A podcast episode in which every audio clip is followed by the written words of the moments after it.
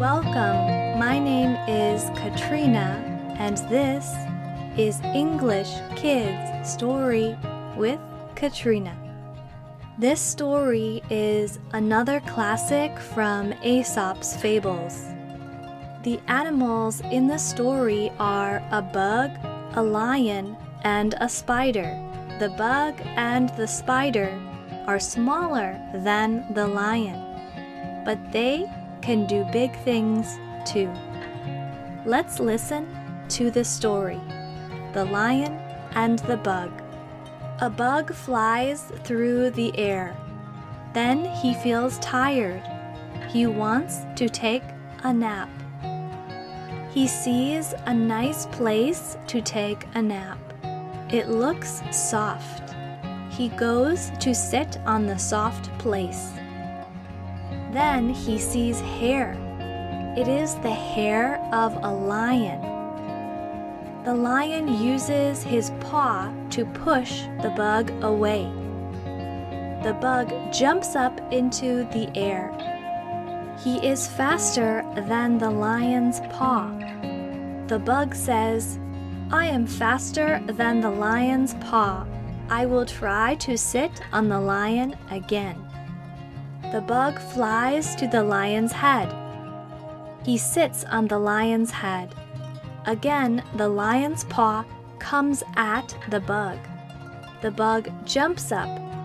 He is faster than the lion's paw. The bug is having fun. He flies to the lion's nose. He sits on the lion's nose. The lion's paw comes at the bug, but the lion is too slow. The bug is faster. The bug is happy to be faster than the lion. The lion is so big and the bug is so small. The bug is not tired anymore. He is ready to go. So he flies away. He says, I am faster than a lion. I can fly anywhere. No one can catch me. But then he stops. He can't fly anymore. He can't move. He can't move because he is in a spider's web. He sees the spider in front of him. The spider is smaller than the bug. But the small spider can catch the bug.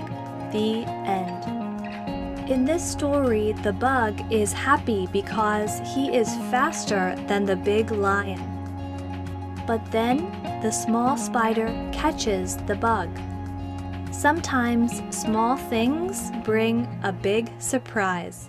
I'm Katrina, and this is English Kids Story with Katrina.